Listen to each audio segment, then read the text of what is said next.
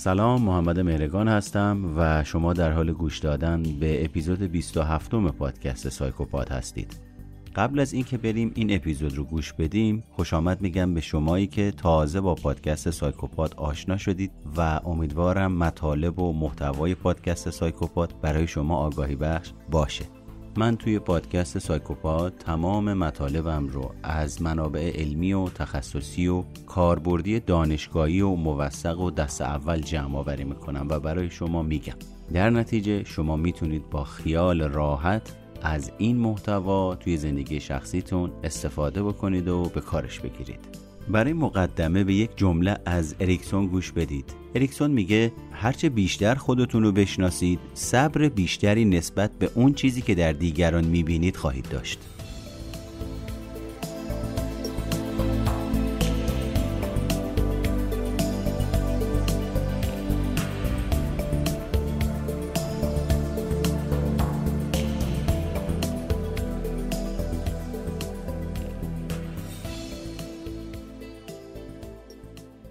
تعجب آور نیست. مردی که خود مفهوم بحران هویت رو ارائه کرده در سالهای اولیه زندگی بحرانهای جدی رو پشت سر گذاشته باشه که هر کدوم به قدر کافی شدید بودن. نظریه اریکسون قطعا بازتاب تجربه های زندگی خودشه. اریکسون در شهر فرانکفورت آلمان از پدر و مادری دانمارکی متولد میشه. پدرش قبل از اینکه اریکسون به دنیا بیاد مادرش رو ترک می‌کنه و اریکسون جوان با مادرش به شهر دیگه ای نقل مکان می‌کنه. جایی که مادرش سه سال بعد با دکتری به نام تئودور هامبورگر که یک پزشک اطفال بوده ازدواج می‌کنه. توی شناسنامه اریکسون نام خانوادگی ناپدریش درج میشه و تا مدت ها بهش گفته نمیشه که هامبورگر پدر واقعیش نیست. بعدا اریکسون این عمل رو فریب محبت آمیز نامگذاری می‌کنه. بنابراین اریکسون نه تنها از هویت روانشناختی خودش بلکه از هویت واقعی یعنی نام خودش هم بی اطلاع بوده. اریکسون نام هامبورگر رو تا سن 37 سالگی حفظ می‌کنه و وقتی که در سال 1939 به تابعیت آمریکا در میاد اون رو به اریکسون تغییر میده. بحران هویت دیگه اریکسون زمانی که سنش برای مدرسه رفتن به اندازه کافی می‌رسه آغاز میشه. اریکسون علی‌رغم اصل و نسب دانمارکی خودش خودش رو آلمانی فرض می‌کرده. ولی همکلاسی های آلمانیش اریکسون رو به علت اینکه یهودی بوده طرد می‌کردن. همسالان یهودیش هم در عین حال به علت قد بلند و چهره بور و آریاییش اون رو از خودشون میروندن. کارکرد اریکسون توی مدرسه خوب نبوده و تنها نمره های متوسطی رو می‌گرفته. با این وجود نشونه های از ذوق و استعداد زیاد رو در هنر از خودش نشون می‌داده و وقتی که از دبیرستان فارغ و تحصیل میشه از این توانایی به عنوان وسیله برای خودیابی یعنی پیریزی یک هویت جدید استفاده می‌کنه. اریکسون برای مدتی از جامعه کنار می‌گیره و در آلمان و ایتالیا سرگردان میشه و به مطالعه و ثبت اندیشه های خودش توی یک دفترچه یادداشت و نظاره زندگی اطراف خودش می‌پردازه.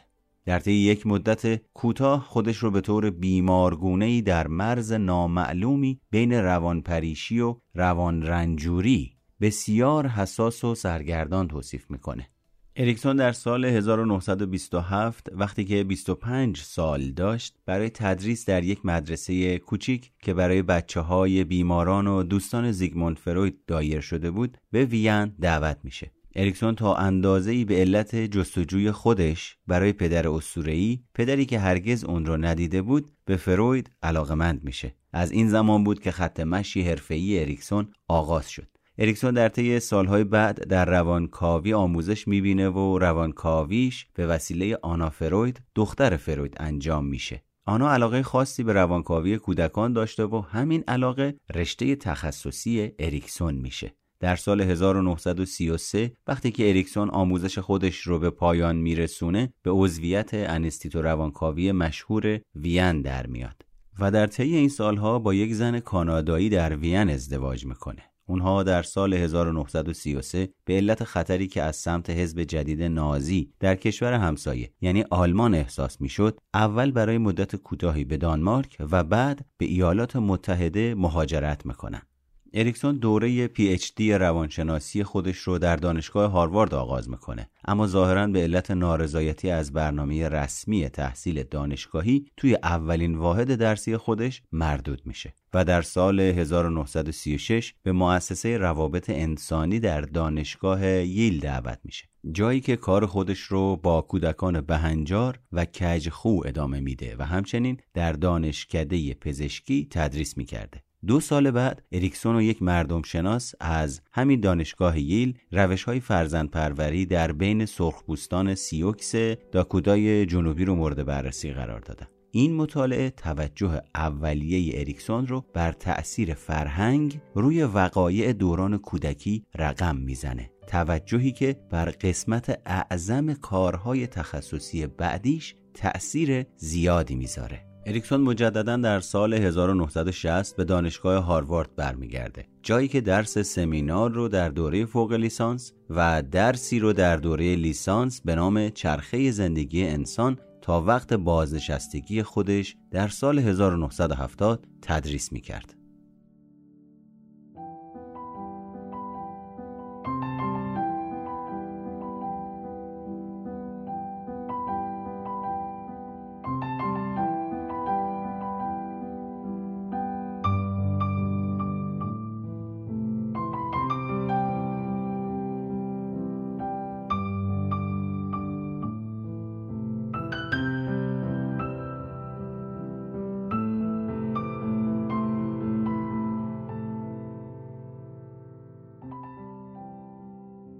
اریکسون بر خود یا ego تاکید داشت و مفهوم نهاد فروید چندان جایگاه مهمی توی نظریش نداشت. مفهوم ego یادتون هست؟ اگر یادتون نیست می‌تونید یه سری بزنید به اپیزودی که مربوط به رویکرد فروید.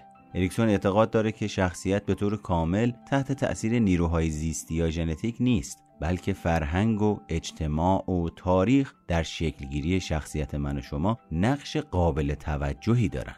رویکرد اریکسون بیشتر به رویکرد گستره زندگی معروفه و اریکسون در زمره روانشناسان خود یا ego محسوب میشه. همچنین نظریش رو پست فرویدیسم یا پسا فرویدی هم نامگذاری کردن. اریکسون نظریه پسا فرویدی خودش رو گسترش روانکاوی می‌دونسته. کاری که شاید فروید یه زمانی انجام می‌داده. با این حال نظرش درباره اینکه خود و درک هویت در طول عمر رشد می‌کنن جدایی آشکاری از نظریه کودکگرای فروید داشته اریکسون رشد شخصیت رو به هشت مرحله تقسیم می‌کنه که چهار مرحله اولش تا حدودی شبیه مراحل دهانی، مقعدی، آلتی و نهفتگی فروید که ما توی سلسله اپیزودهایی که صحبت کردیم راجع به این چهار مرحله زیاد صحبت نکردیم. حالا اینجا از دیدگاه اریکسون با تمام این مراحل آشنا میشیم.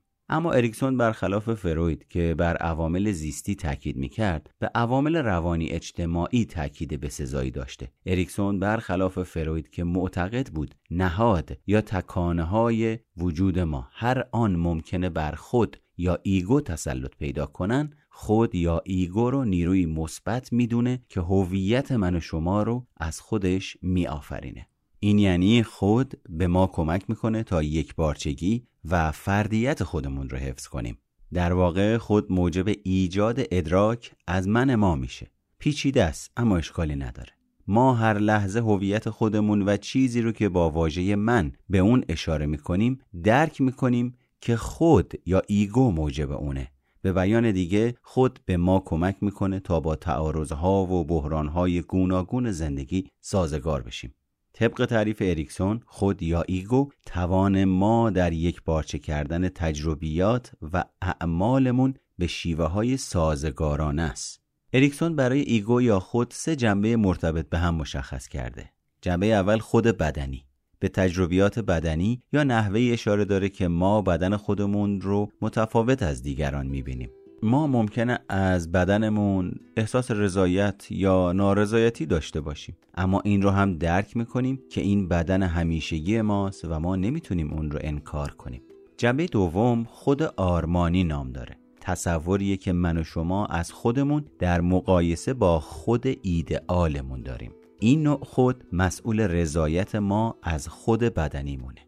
به علاوه این خود مسئول کل هویت شخصی ما هم هست و جنبه سوم هویت خود. تصوریه که ما از نقشه های اجتماعیمون داریم. در دوره نوجوانی این سه جنبه خود با سرعت زیادی تغییر می‌کنن.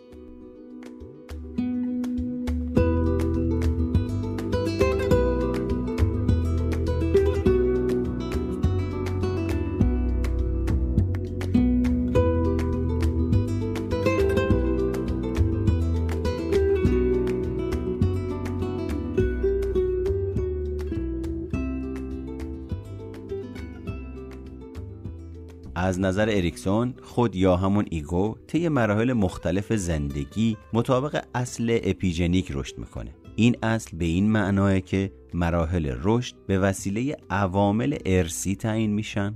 هر مرحله از مرحله قبلی به وجود میاد اما جای اون رو نمی‌گیره. مرحله بعدی مثل پله که بر پله قبلی استواره.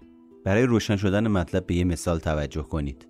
بچه ها اول سینه خیز میرن بعد راه میرن و بعد شروع به دویدن می‌کنن. حالا که بچه ها سینه خیز میرن استعداد راه رفتن و دویدن رو هم درون خودشون میپرورونن. توی مراحل بعدی که به راه رفتن و دویدن می‌رسن هنوز هم توان سینه خیز رفتن رو دارن. اما در توان راه رفتن بچه ها از نظر ارسی حتما باید به مرحله خاصی از رشد برسن تا این توانایی در وجودشون ظاهر بشه. در واقع از نظر اریکسون هر چیزی که رشد می‌کنه یک نقشه اولیه کلی داره و اجزاء این نقشه یکایک در زمان خاصی ظاهر میشن. با این حال این نیروهای محیطی و اجتماعی هستند که به مراحل معین زیست شناختی یا همون اصل اپیژنیک تاثیر می‌ذارن و اون رو تحقق میبخشن. از دیدگاه اریکسون رشد ما شامل مجموعه‌ای از تعارض هاست و شخصیت در هر مرحله با یک تعارض ویژه روبرو میشه. هر تعارض به طور فطری و بالقوه در وجود هر فردی هست اما فقط زمانی اهمیت پیدا می‌کنه که محیط از فرد خواسته های معینی رو طلب می‌کنه. اریکسون این مواجهه رویارویی فرد با محیط رو بحران نامیده. در واقع در مرحله بحران ما با خواسته های جدید محیطی روبرو میشیم که غیر از خواسته های قبلی ماست. در چنین مواقعی انرژی غریزی از یک کانون به کانون دیگه تغییر می‌کنه و حتی چشمانداز ما هم تغییر می‌کنه. از همین رو هر مرحله یک نقطه عطفه که ما با انتخاب شیوه سازگارانه یا مثبت یا شیوه ناسازگارانه یا منفی روبرو میشیم. خلاصه اینکه در هر مرحله زمان آسیب پذیری هم وجود داره و هر دو شیوه سازگارانه و ناسازگارانه باید در ایگو یا من تلفیق بشن. به عبارت دیگه توی هر مرحله از رشد شیوه سازگارانه باید مسلط باشه. اما تا اندازه‌ای نگرش ناسازگارانه هم باید باشه که اریکسون اون رو تعادل خلاق نامیده. توی چنین وضعیتی بحران حل میشه. برای مثال توی مرحله اول اگه شیوه سازگاری صرفا اعتماد باشه و کاملا به دیگران اعتماد کنیم یعنی صد فردی سادلوه و زود باور خواهیم بود که در مقابل فریب آسیب پذیر میشیم. اما اگر کمی از عدم اعتماد هم برخوردار باشیم از نوعی مسئولیت و دفاع در برابر آسیب پذیری برخوردار میشیم. اریکسون توانایی های فطری رو در رشد شخصیت انکار نکرده. اما معتقد بود خود از جامعه به وجود میاد و توسط اون شکل می‌گیره. تأکید اریکسون بر عوامل اجتماعی تاریخی در تضاد با تأکید فروید بر عوامل زیستی بود. به نظر اریکسون جوامع مختلف با روش های متنوع فرزند پروری شخصیت ها را متناسب با فرهنگ و ارزش های خودشون شکل میدن.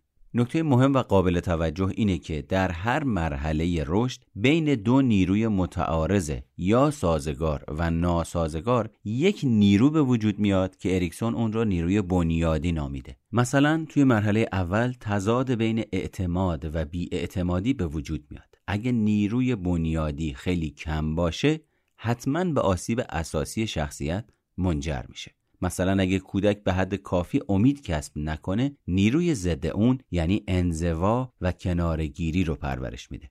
توی نظریه اریکسون رویدادهای مراحل قبلی موجب رشد شخصیت نیستند بلکه تعارضهای متعدد رویدادهای گذشته حال و انتظاری که فرد از آینده داره هویت خودش رو شکل میده. از مرحله نوجوانی به بعد رشد شخصیت با بحران هویت مشخص میشه و این بحران فرصتی برای سازگاری انتباقی یا غیر انتباقیه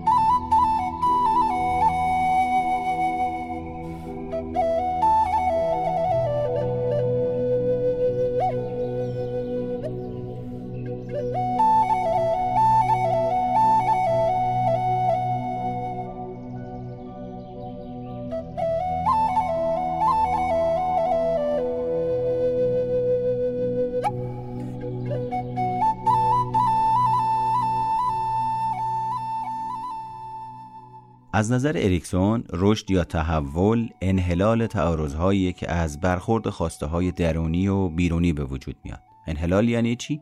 یعنی حل شدن. در ادامه هشت مرحله رشد روانی اجتماعی اریکسون رو برای شما میگم.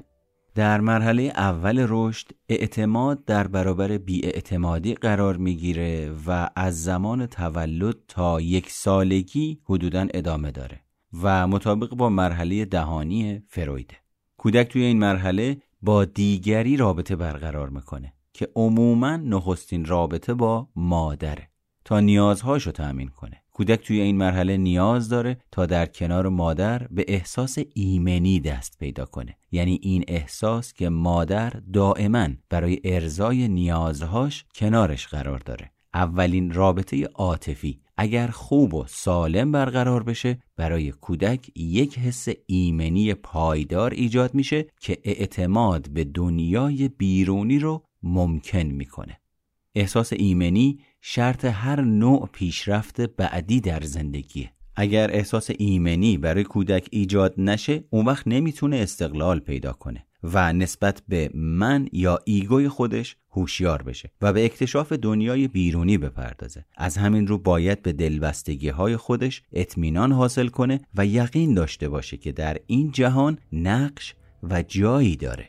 مراقبت های منظم و محبت آمیز برای ایجاد حس اعتماد در کودک ضروریه. خصیصه تکراری و ارضا کننده این مراقبت ها باعث میشه که بعدها کودک بتونه ارزای فوری نیازهاش رو به تعویق بندازه و ناکامی های موقت رو بهتر درک و تحمل کنه.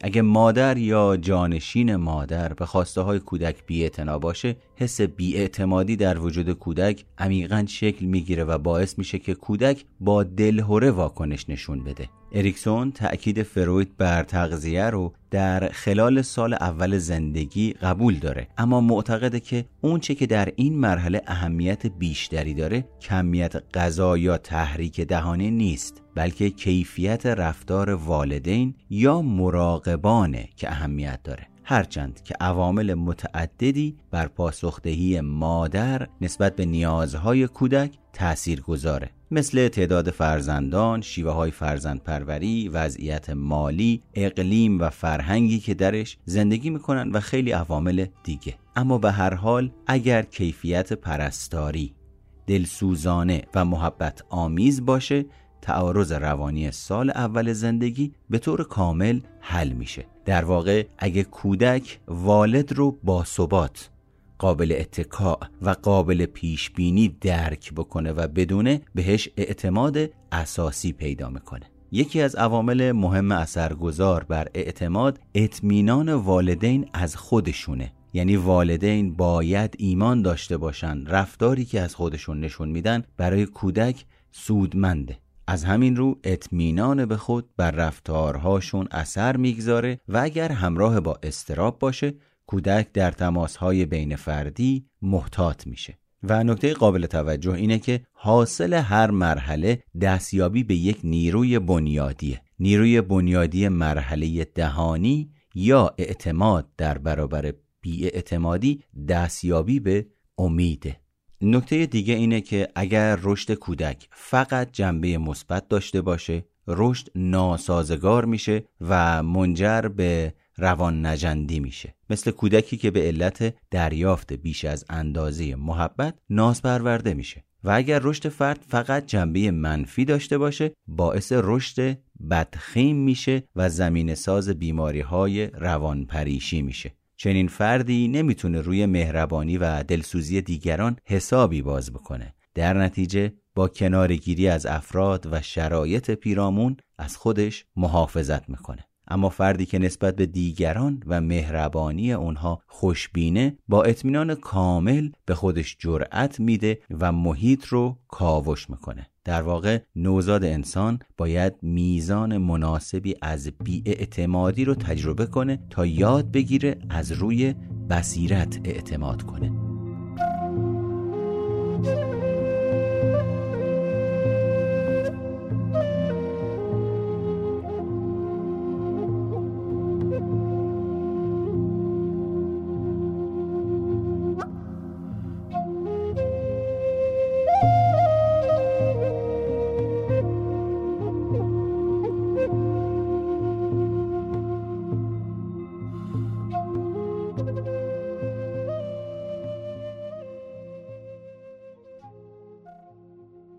مرحله دوم رشد و تحول استقلال عمل یا خودمختاری در برابر شرم و تردید قرار می‌گیره و از یک سالگی تا سه سالگی تداوم داره. مطابق با مرحله مقعدی فروید هم هست. به محض اینکه کودک شروع به راه رفتن می‌کنه و به استقلال دست پیدا می‌کنه با اجبارهای اجتماعی روبرو میشه.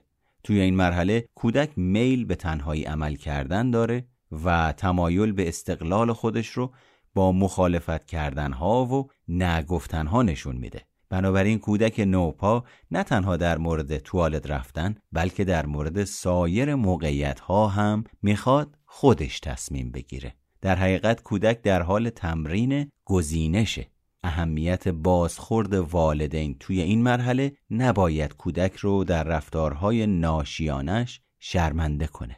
کودکان غیر از اینکه بر مستقل غذا خوردن اصرار دارن گفتارشون هم نوعی خودمختاری نویافته و حسی از خودخواهی رو نشون میده. اونها به طور مکرر از واجه مثل من و مال من استفاده می‌کنن.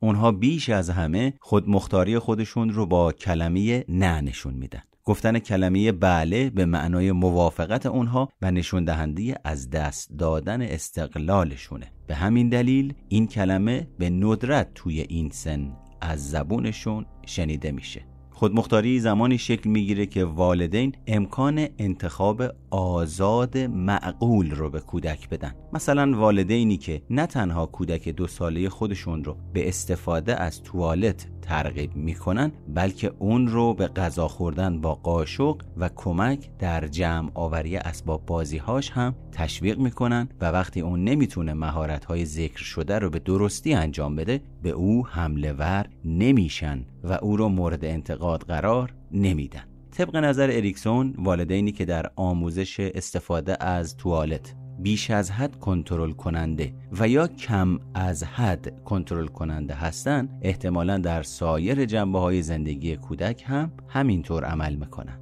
در نتیجه کودکی رو پرورش میدن که احساس شرمندگی می‌کنه و نسبت به توانایی خودش در کنترل کردن تکانه های وجودیش و عمل کردن ماهرانه دچار تردید میشه. نکته مهم اینه که نیروی بنیادی حاصل از این مرحله اراده نام داره.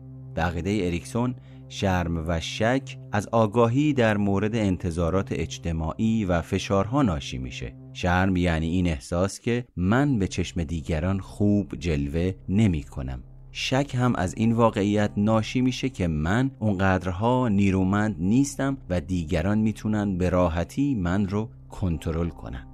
اما بریم سراغ مرحله سوم رشد. توی این مرحله ابتکار عمل در برابر احساس گناه قرار می‌گیره و از سه سالگی تا شش سالگی تداوم پیدا می‌کنه و مطابق با مرحله آلتی فرویده. ابتکار در این مرحله به استقلال حاصل از مرحله قبل جهت میده. کودک خودش رو در مقابل وظیفه معینی قرار میده. دست به اکتشاف محیط می‌زنه و تخیلات و کنجکاوی هایی از خودش نشون میده. توی این روند اگر کودک احساس کنه اعمالش فقط نتایج ناگوار به بار میاره احساس گناه در وجودش ریشه می‌زنه.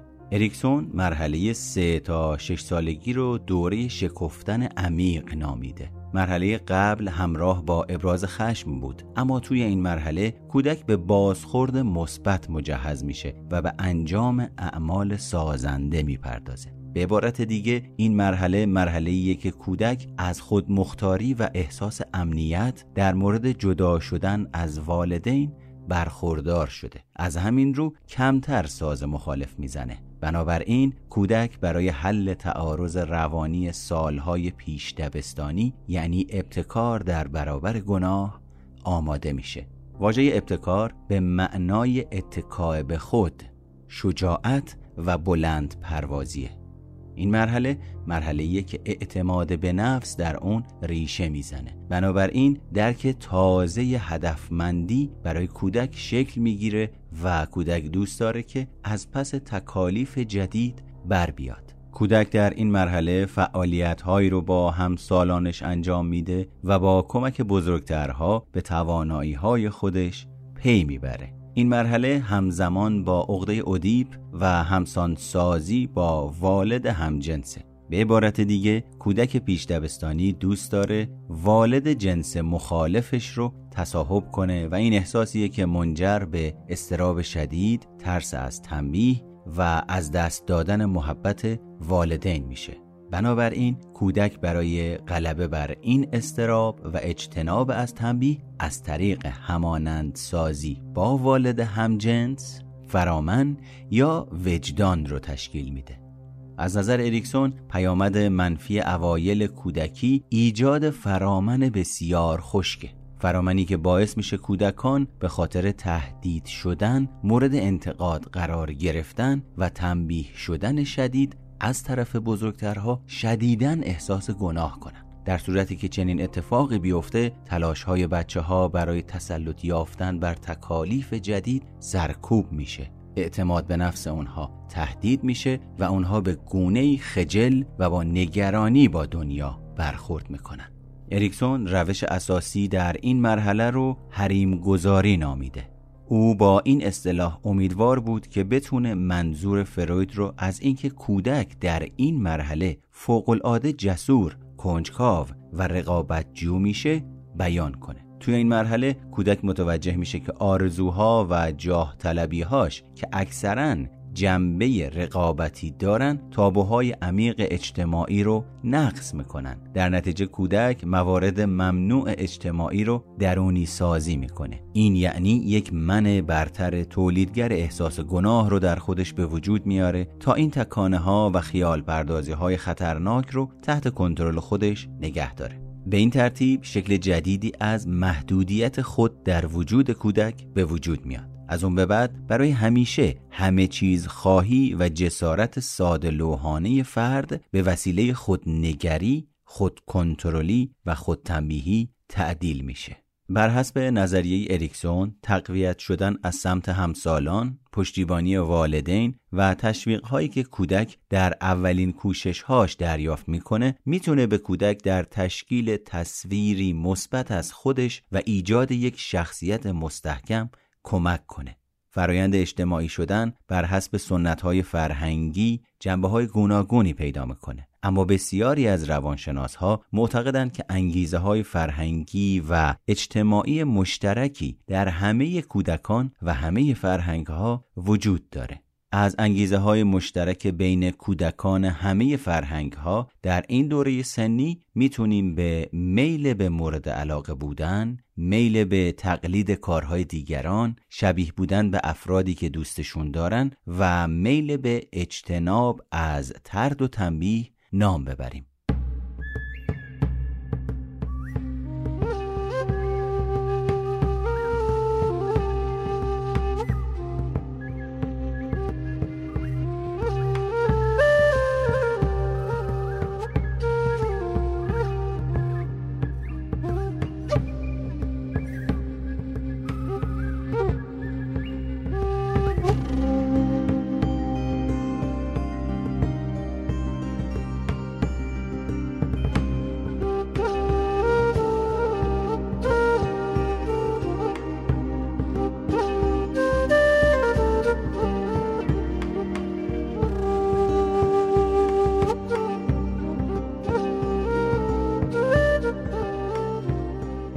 مرحله چهارم رشد و تحول کارایی یا تحقق عمل در برابر احساس حقارت قرار می‌گیره و از سن 6 تا 11 سالگی تداوم داره و مطابق با مرحله نهفتگی فروید. اریکسون نشون داد که این مرحله برای رشد من یا ایگو جنبه کاملا قاطع و تعیین کننده داره. این سن سن مدرسه آغاز آموزش رسمی و زمانیه که کودک آماده پذیرش محیط اجتماعی شده. کودک یاد می‌گیره برای اینکه از نظر اجتماعی مورد تایید باشه باید چیزی تولید کنه.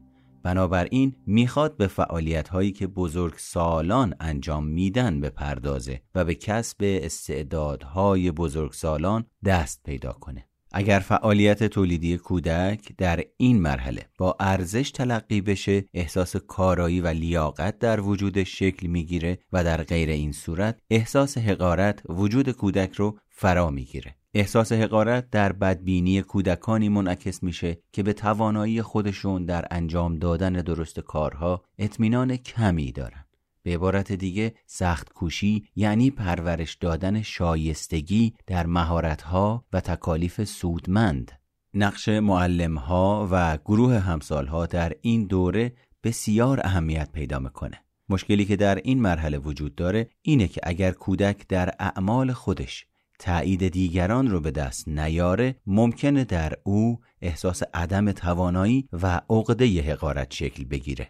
اریکسون درباره تأثیر قطعی این مرحله در سازش یافتگی های اجتماعی بعدی تأکید زیادی می‌کنه. به طور خلاصه در این مرحله به دست آوردن تایید بر اساس تولید، یاد گرفتن راه و رسم تحقیق و اثبات توانمندی اتفاق میافته. نیروی بنیادی حاصل از این مرحله دستیابی به شایستگیه. شایستگی به معنای توانایی استفاده آزادانه از هوش و مهارت در انجام امور بدون اینکه احساس حقارت ایجاد کنه. مفهوم سخت کوشی اریکسون چندین ویژگی عواست کودکی رو با هم ترکیب می‌کنه. خودپنداری مثبت و معقول غرور ناشی از انجام دادن کارها مسئولیت اخلاقی و مشارکت یاریگرانه با همسالان. و در مرحله پنجم رشد اریکسون هویت در برابر سردرگمی هویت قرار می‌گیره. مرحله نوجوانی که مطابق با مرحله تناسلی فرویده. در اینجا بحرانهای چهار مرحله قبلی احیا و تکرار میشن. در نتیجه هویت فرد حالتی متزلزل به خودش می‌گیره. نوجوان در جستجوی هویت با من خیشتن تعارضهای قبلی رو از نو تجربه می‌کنه و عموما با والدین خودش درگیر میشه اریکسون اولین کسی بود که هویت رو به عنوان دست آورد مهم شخصیت نوجوانی و گام مهمی به سوی تبدیل شدن به فردی سمربخش تشخیص داد. تشکیل هویت یعنی مشخص کردن اینکه شما چه کسی هستید، برای چه چیزی ارزش قائلید و چه مسیری رو می‌خواید در زندگی دنبال کنید. اگرچه رگه های تشکیل هویت قبل از نوجوانی وجود دارند اما افراد تا نوجوانی مجذوب این تکلیف نمیشن. در حقیقت رشد جسمانی یا تکانه های جنسی به خودی خود برای فرد جوان مشکل ساز نیستند بلکه در او این فکر هم وجود داره که ممکنه به چشم دیگران خوب جلوه نکنه یا انتظارات دیگران رو برآورده نسازه. بقیده اریکسون نوجوانها در جوامع پیچیده دچار بحران هویت میشن که عبارت است از یک دوره موقتی سردرگمی و پریشانی که قبل از به توافق رسیدن در مورد ارزش ها و اهداف اون رو تجربه می‌کنن.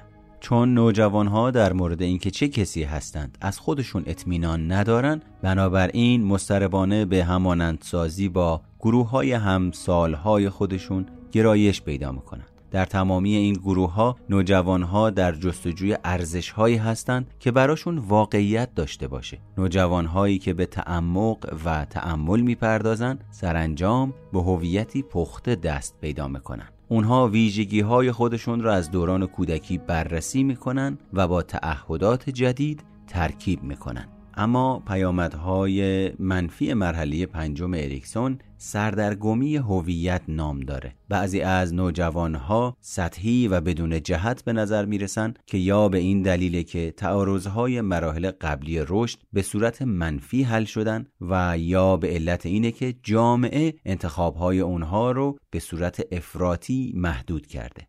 به طوری که اون انتخاب ها با توانایی ها و تمایلات اونها هماهنگ نبوده و نیستند. به طور خلاصه در مرحله پنجم وارسی های قبلی واریز کردن همه ظرفیت های به دست اومده به منظور استقرار در یک ساختار شخصیتی پایدار روی میده این مرحله نقطه عطف در راه تثبیت بهرهوری یک انسان در طول زندگیه نوجوانها با شتابی که در یافتن هویت خودشون دارن از عقاید خودشون و دیگران و دشمنانشون تصوراتی قالبی می‌سازن. اونها اغلب خود و دیگران رو تحت آزمون وفاداری قرار میدن.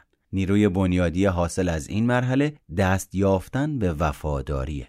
گاهی اوقات نوجوانها وارد دوری مهلت روانی اجتماعی میشن که نوعی دوری انتظاره که در اون شخص خودش رو پیدا می‌کنه. یعنی مثلا مدرسه رو ترک می‌کنه تا به سفر بپردازه یا شغلهای مختلف رو آزمایش کنه. مفهوم هویت در این مرحله دو چهره داره. از یک طرف به احساساتی که فرد نسبت به خودش داره یا خودسنجی اطلاق میشه و از طرف دیگه به روابطی که بین هویت فرد و توصیف هایی که دیگران ازش به عمل میارن مربوط میشه. این توصیف ها به رفتارهایی مربوط میشن که جامعه اونها رو برای یک رفتار مناسب اساسی می‌دونه و در اطراف مجموعه هایی که نقش های اجتماعی نامیده میشن سازمان پیدا می‌کنن.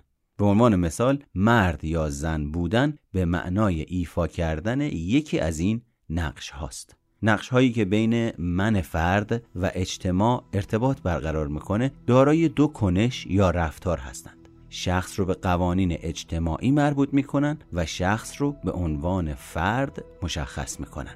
زمانی که کودک به دوره نوجوانی می‌رسه سه پایگاه اجتماعی رو تجربه کرده. خانواده، گروه همسالان و نهادهای وسیعتر مثل مدرسه. کودک در هر یک از این پایگاه ها نقشی داشته. هر کدوم از این نقش ها از لحاظ اجتماعی به وسیله اشخاصی که فرد با اونها در تعامل مشخص میشه. به این معنی که این اشخاص رفتار متناسب با یک وضعیت رو به هنگام بروز اونها در فرد ضمن تایید و پاداش به وی میآموزند به همین ترتیب نوجوان در پرتو هنجارهایی که مورد تایید اونهایی که نقش رو در یک گروه اجتماعی مشخص می‌کنن درباره خودش حکم می‌کنه. ویژگی بعدی این مرحله از رشد تصور از خود نام داره. والدین، همسالان و معلمان در توصیف نقشه ها اهمیت اساسی دارند. مفهوم خود در نوجوانی مستلزم رها کردن ادراک آینه‌ای خیشتن یعنی خود رو مثل انعکاسی از والدین، همسالان یا معلمان دیدن و ایجاد هویتی مستقلتر و فردیتره. قابل توجهی که بدونیم افراد مختلف برای رسیدن به هویت مستقل راه حل‌های متفاوتی رو در پیش می‌گیرن. مثلا تغییر دادن جامعه برای اینکه با نیازهای فرد نوجوان مطابقت پیدا کنه. یا تغییر دادن خیشتن برای اینه که با نظام هماهنگ و همسو بشه و در نتیجه احساس ناراحتی و دلهوره کاهش پیدا کنه. یا پیدا کردن مکانی خاص در جامعه. برای اینه که فرد نوجوان بتونه نیازها و توانایی خودش رو در اونجا شکوفا کنه. و اما یکی از خطراتی که در دوره نوجوانی فرد رو تهدید می‌کنه هم شکل طلبی نام داره. غرق شدن در گروه همگنان و پذیرفتن هنجارهای اونها پدیده که هم شکل طلبی نامیده میشه. این فرایند می‌تونه نوجوانان رو در رهایی تدریجی از وابستگی خانوادگی رها کنه. اون هم در دوره‌ای که هنوز یک مهار کننده بیرونی برای اونها لازمه. با وجود این بعضی اوقات خودشون رو به گروه دوستان آویزون می‌کنن و تبعیت از گروه همگنان به سادگی جانشین تبعیت از والدین میشه. در چنین وضعی ممکنه نوجوان حق تحول به موقع رو قبل از رسیدن به خود نظم جویی هیجانهای خودش و استقلال لازم از خودش سلب کنه. نوجوانی مرحله که فرد همواره به دنبال پاسخ به سؤال من کیستم در تلاش و تکاپوه پیامد ناخوشایند، ناکارآمد و منفی این مرحله سردرگم بودن در مورد انتخاب نقشه های بزرگسالی در آینده است. اریکسون معتقده که یک احراز هویت موفقیت آمیز به تجربه احساس راحت و سلامت برمیگرده. وقتی شخصی به یک هویت قابل اعتماد دست پیدا کرده باشه می‌دونه که در چه جهتی حرکت بکنه و از حق شناسی کسانی که براش به حساب میان اطمینان داره. به طور کلی افرادی که برای خودشون قدر و منزلتی ناچیز قائلا مفهوم نسبتا ناپایداری از خود یا ایگو دارن. چرا که فاقد مرجع محکمی برای درونی سازی تجارب خودشون و دیگران هستند چنین وضعی استرابی رو در فرد ایجاد می‌کنه و تلاش های حفظ ظاهر فرد رو تشدید می‌کنه. افرادی که ارزش کمتری برای خودشون قائلن بیشتر از دیگران با انزوا دمساز میشن. چنین افرادی آسیب پذیرترند نسبت به انتقاد حساسترند از عقیده دیگران نسبت به خودشون نگرانند و از عدم پیشرفت در وظایف خودشون دگرگون میشن. و وقتی نسبت به یک خطا یا یک نارسایی شخصی آگاه میشن دچار تنش و اختشاش شخصی میشن.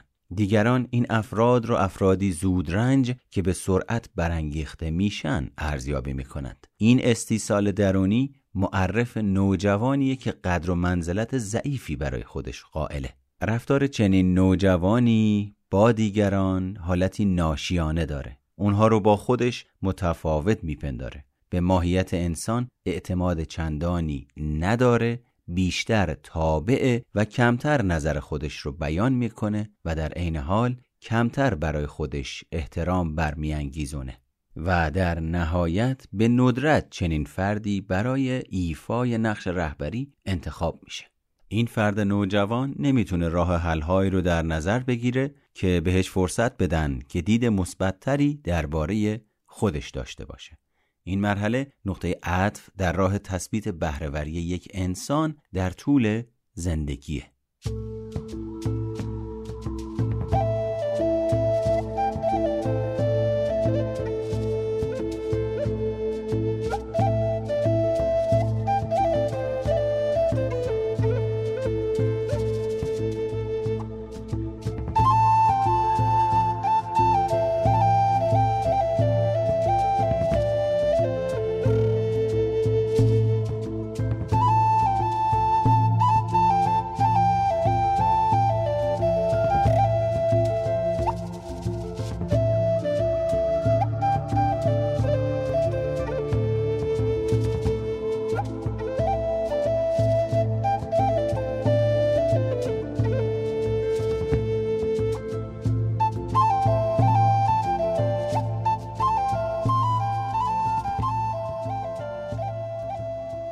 در مرحله ششم رشد اریکسون صمیمیت در برابر انزوا قرار می‌گیره یا دیگر آمیزی در برابر مردم گریزی. ما در زبان آمیانه به عنوان دوره جوانی با این مرحله آشنا هستیم. مرحله ای که از سن 20 تا چهل سالگی ادامه پیدا می‌کنه. تعارض روانی مهم اوایل بزرگسالی صمیمیت در مقابل انزواست.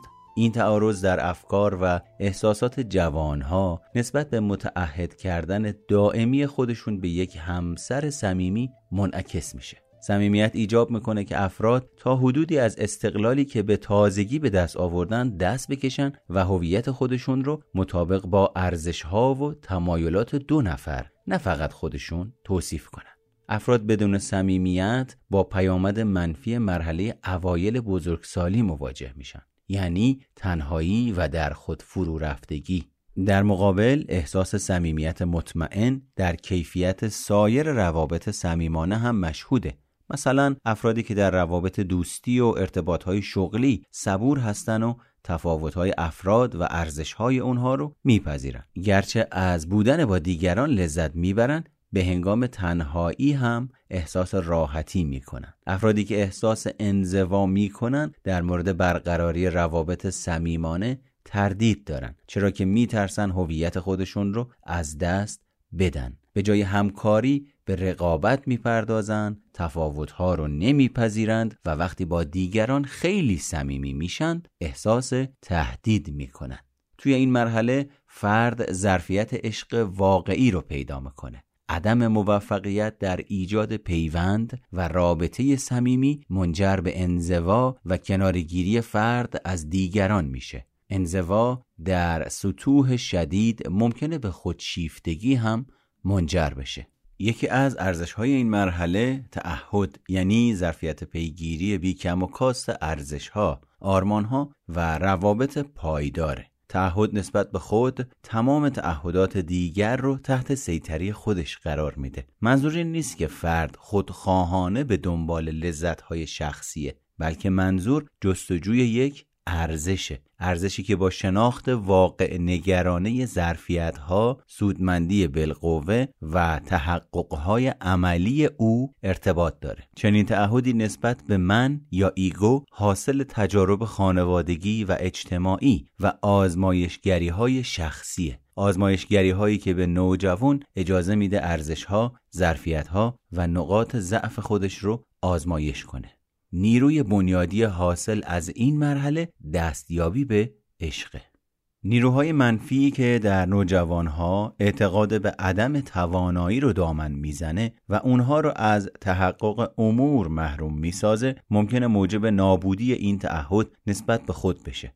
در پایان دوره نوجوانی رویاها و تصورات شکوهمند و تحققهای ضعیف از بین میرن و فرد بزرگسال به وظایف واقع نگر و تخصصی دل میبنده. معنای یک وظیفه بر حسب فرد جنس و فرهنگ متفاوته و بر حسب موارد مختلف روی اداره کردن کانون خانواده، تربیت فرزندان، اصلاح جامعه، مهارت‌های حرفه‌ای، تحقق یک کار حیاتی یا حتی سرودن یک شعر تولید و ثروت و اینجور چیزها تأثیر می‌ذاره. این بزرگسالان نوپا هر وظیفه ای رو که انتخاب کنن در چارچوب تحقق آرمانی که می‌خوان به اون دست پیدا کنن. در این راه باید به یک شایستگی شخصی با یک صلاحیت معین در قالب نقش های سنتی و پاداش های اجتماعی نائل بیان. تعهد بین شخصی برای هر فرد مستلزم داشتن ظرفیت‌های مبادله‌ای متقابل یعنی امکان برقرار ساختن روابط صادقانه متقابله. یعنی روابطی که نیازها و ویژگی‌های اشخاص دیگر رو محترم میشماره. از اونجا که این روابط در چارچوب جنسی تحقق پیدا می‌کنن اکثر جوانها این ظرفیت رو در ازدواج پیدا می‌کنن. بعضی افراد هم این ظرفیت مبادله متقابل رو در دوستی، کار یا های دو جانبه با حقیقت تحقق میبخشن. اونها این تعهد رو نسبت به جامعه و نسبت به کسانی که در آینده در اون نقش دارن از طریق تمایل به داشتن و پرورش دادن کودکان ابراز می‌کنن. از طرفی ظرفیت قدم گذاشتن در بازی های حیات بخش و نشاط آور هم بسیار حائز اهمیته چرا که ظرفیت زیستن همراه با نشاط یکی از وظایف دوره نوجوانی رو تشکیل میده. از طرف دیگه بزرگسالانی که بازی کردن رو مناسب با سن و سالشون آموزش ندیدن ممکنه افرادی جدی با تقوا و مسئول باشن. اما در عین حال ممکنه اشخاصی تلخ مسترب و بددل هم باشن.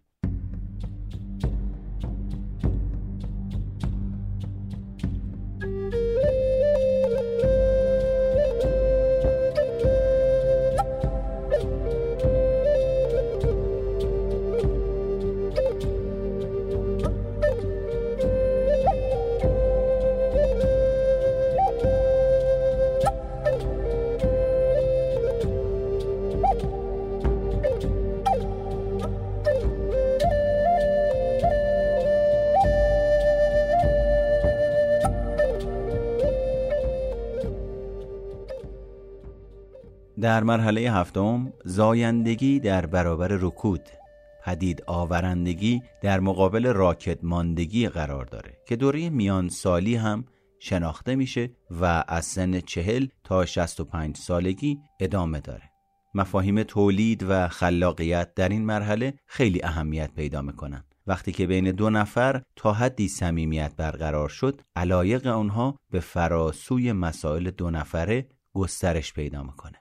انجام مناسبت هایی در قبال نسل آینده در این دوره مطرح میشه مثل تربیت فرزندان، نگارش اثرهای علمی، ادبی و غیره. بنابراین زایندگی مستلزم به فکر دیگران بودن به صورت هدایت نسل بعدیه.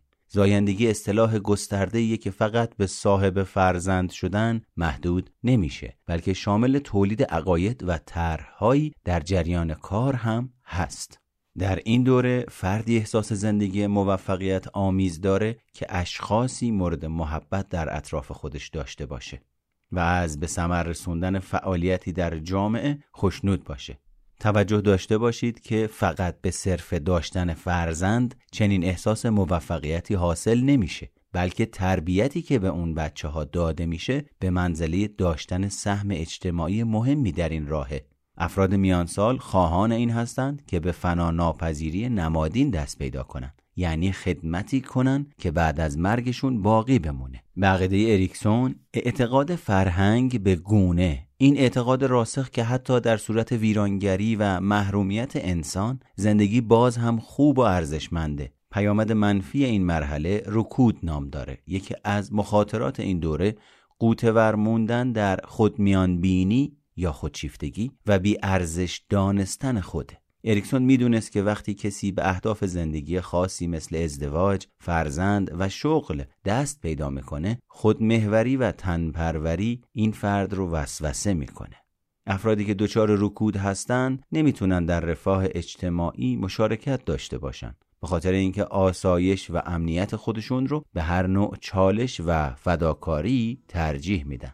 اریکسون از پسرفت برخی زوجین به نام صمیمیت کاذب یاد می‌کنه که در اون فرد بیش از حد متوجه خودش میشه و همواره روابط خودش رو بر حسب اینکه چقدر از دیگری توجه دریافت می‌کنه تحلیل می‌کنه. در خود فرو رفتگی این افراد به صورتهای مختلفی ابراز میشه. مثل بیعلاقگی به جوانها از جمله فرزندهای خودشون یا بیعلاقگی به خلاقیت و پرورش دادن استعدادها. نیروی بنیادی حاصل از این مرحله مراقبت نام داره. ورود به دوره میانسالی به معنای اینه که ما جزء گروه سنی افرادی میشیم که جامعه رو اداره می‌کنیم و این امر خودش متضمن قدرت رهبری و مسئولیت. سن متوسط معمولا با کشش در اثبات تحول بزرگسالی و گاهی با به کار گرفتن یک شیوه جدید زندگی مشخص میشه. در این دوره وظایف فرد بر حفظ کارآمدی حرفه‌ای که گاهی مستلزم باز آموزی یا آماده سازی های تکمیلیه حفظ روابط همسر و حمایت از فرزندان نوجوان خیشتن تا اونها هم به صورت بزرگسالان مسئول در بیان. حفظ روابط با والدین سال خورده برقراری یک سطح زندگی اقتصادی در رابطه با نیازها به فعل در آوردن مسئولیت‌های اجتماعی و سیاسی و اقتصادی حفظ روابط دوستانه و دنبال کردن و گسترش دادن اوقات فراغت. در حالی که 20 سالگی دوره برقراری روابط صمیمی و دیگر جوشی سی سالگی دوره تعمیق تعهدات و پیشبرد حرفه‌ایه چهل الا پنجاه سالگی هم دوره ارزیابی مجدد گذشته است. تا بتونیم در اون چیزی رو تحقق بدیم که اریکسون اون رو حالت پدید آورندگی نامیده. نکته قابل توجه اینه که اشتغال ذهنی اصلی دوره میانسالی پاسخ به سؤال من واقعا چی میخوامه؟ در این مرحله است که افراد متوجه میشن که آینده محدوده. روژه گولد مشاهده کرده که در پایان دهه سی و در جریان سن میانه افراد احساس می‌کنن دیگه وقت کافی برای تحقق خواسته هاشون ندارن. هرچند توی این دوره فرد باید نسبت به خصوصیات زودگذر زندگی هوشیار بشه بسیاری از افراد به بازسازی زندگی بر حسب اولویت ها می‌پردازن این بازسازی منجر به در نظر گرفتن هدفها به صورت عینیتر و واقعیتری میشه. فردی به نام گلد در مصاحبه هایی که با 500 آزمودنی در سنین میانسالی انجام داده به این یافته دست پیدا کرده که در آغاز دهه چهل مردها و زنان توافق فضاینده نسبت به این قضیه دارن. که سعی می‌کنم از اون چیزی که دارم راضی باشم. دیگه به چیزهایی که هرگز نمی‌تونم به دست بیارم فکر نمی‌کنم.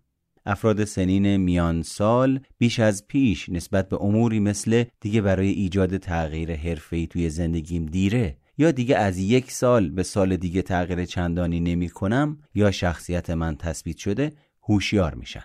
توجه داشته باشید واقع نگری در قبال هدفها به معنای تسلیم شدن یا رها کردن رویاها نیست.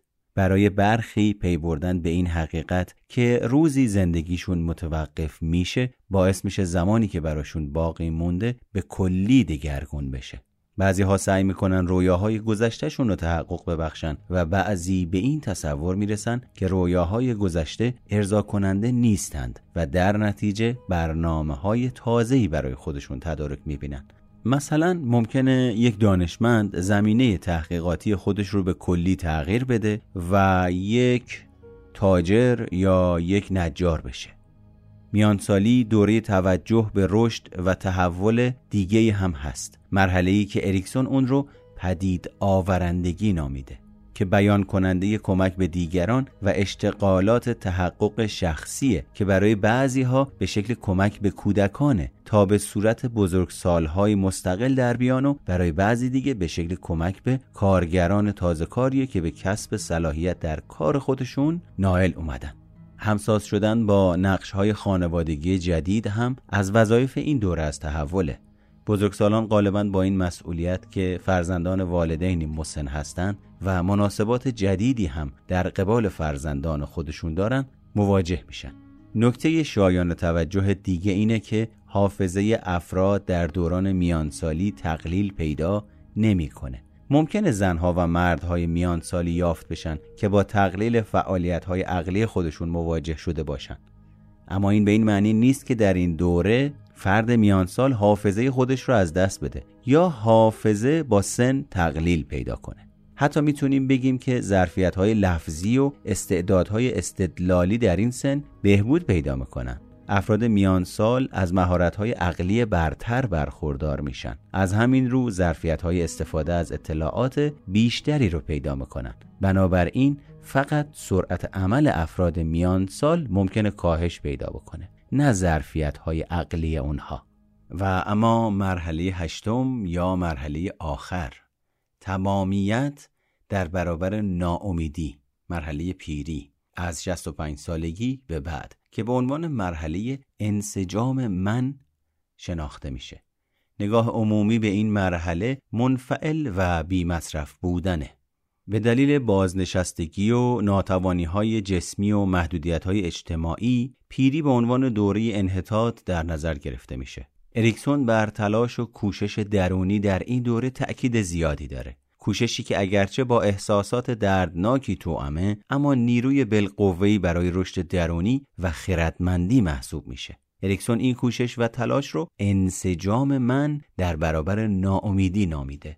در این مرحله فرد با واقعیت مرگ مواجه میشه و خاطرات و صحنه های گذشته رو مثل آلبومی ورق می‌زنه. اگر فرد از زندگی گذشتش رضایت داشته باشه و فکر کنه اونطور که باید زندگی کرده به تمامیت یا انسجام رسیده و از مرگ حراسی نداره در واقع پیامد مثبت این مرحله شامل نگاه مثبت و پر امید فرد نسبت به اونچه که در زندگی انجام داده است تایید خیشتن و کسب آرامشه. اما اگر از زندگی گذشتش ناراضی باشه دچار ناامیدی میشه. چنین فردی احساس می‌کنه که تصمیمات غلط زیادی گرفته و وقت زیادی برای یافتن مسیر دیگهی به سمت انسجام نداره. فرد ناامید بدون داشتن فرصت دیگه به سختی می‌تونه بپذیره که مرگ نزدیکه و غرق در اندوه و ناامیدی میشه. به اریکسون این نگرش ها معمولا به صورت عصبانیت و ناخشنودی از دیگران و نفرت و احساس ناکامی از خود ابراز میشه. رسیدن به مرحله توحید و تمامیت تشکیل میشه از قبول کردن مرگ امید داشتن و امکان اتکاء به دیگران. نیروی بنیادی حاصل از این مرحله دستیابی به خرد نام داره. اریکسون انسجام من یا ایگو رو اینطور تعریف می‌کنه.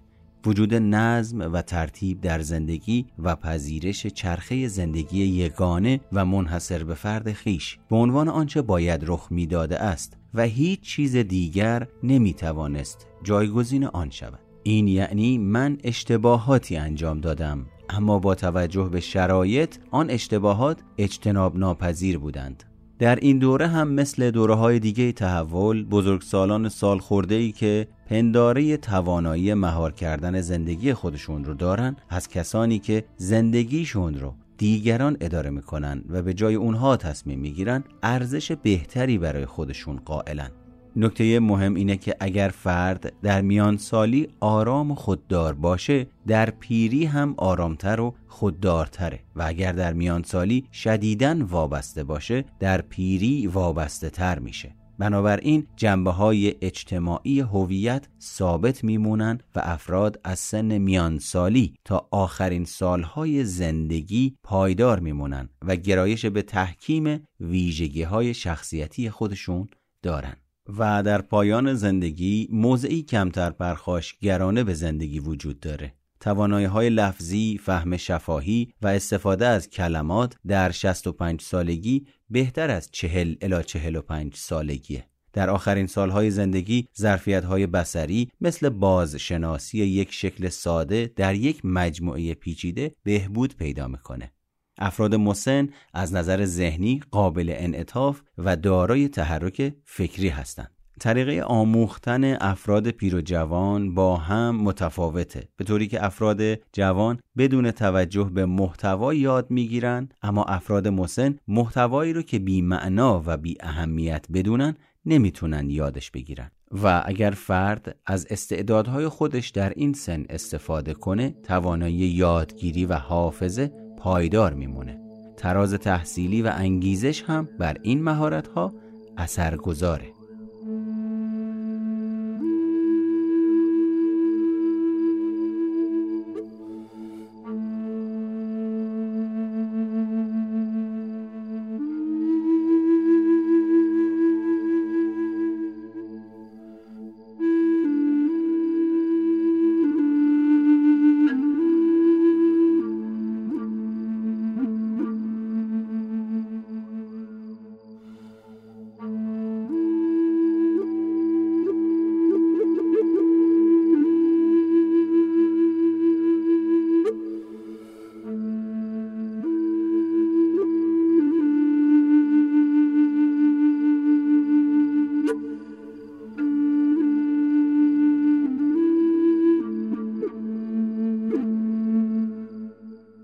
اما در نهایت بریم سراغ جنبندی مختصر مفید و کوتاه.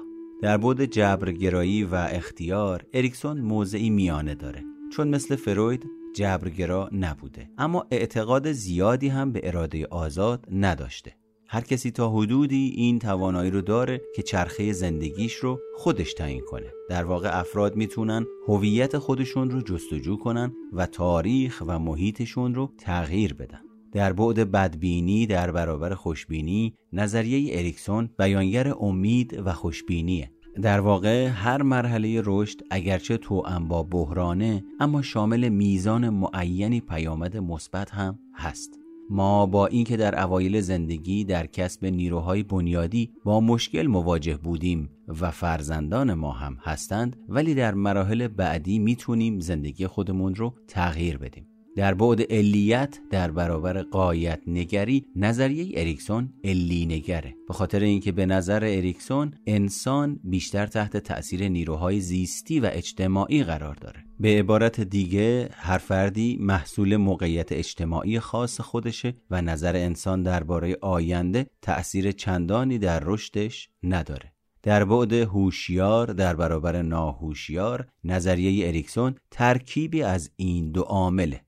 به این علت که به نظر اریکسون شخصیت فرد قبل از نوجوانی توسط انگیزش های ناهوشیار، تعارض های روانی اجتماعی و روانی جنسی شکل می‌گیره. اما پس از نوجوانی از اعمال خودش و حتی از دلایل این اعمال آگاهه در بعد اجتماعی در برابر زیستی عوامل اجتماعی در این نظریه سهم زیادی دارند اگرچه در هر مرحله عنصر زیستی هم وجود داره اما تأثیرات اجتماعی قدرتی نیرومندتر داره. و در بعد بی همتایی در برابر جهان شمولی اریکسون بر تفاوت‌های فردی بیشتر تأکید داره تا ویژگی های همگانی. با اینکه همه افراد در فرهنگ های مختلف هشت مرحله مد نظر اریکسون رو پشت سر می‌ذارن اما در نحوه گذروندن این مراحل تفاوت های اساسی دارن. هر کس در استفاده از نیروهای بنیادی منحصر به فرد و شیوه خاصی برای حل بحرانهای روانی اجتماعی خودش داره. بنابراین بعد بی همتایی در نظریه اریکسون به بعد جهان شمولی غلبه داره.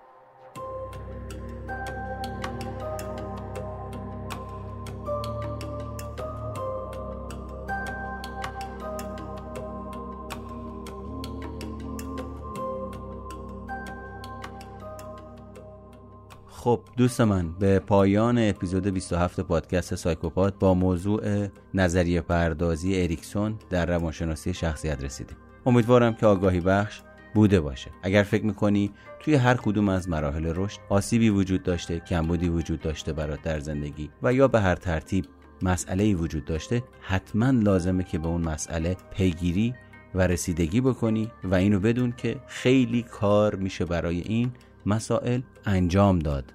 در نتیجه از اینجور صحبت ها که از ما گذشته دیر دیگه امکان نداره. عادت کردیم به این سبک زندگی نزنید و اینها رو فقط به عنوان توجیه بهانه و مکانیزم های دفاعی در نظر بگیرید که مانع رسیدگی به خودتون توجه اهمیت و ارزش قائل شدن برای خودتون میشن.